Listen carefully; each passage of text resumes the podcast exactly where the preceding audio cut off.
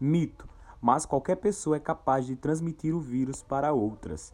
Nesta situação de morar com alguém do grupo de risco, é fundamental manter os cuidados de higiene pessoal, em especial a lavagem das mãos.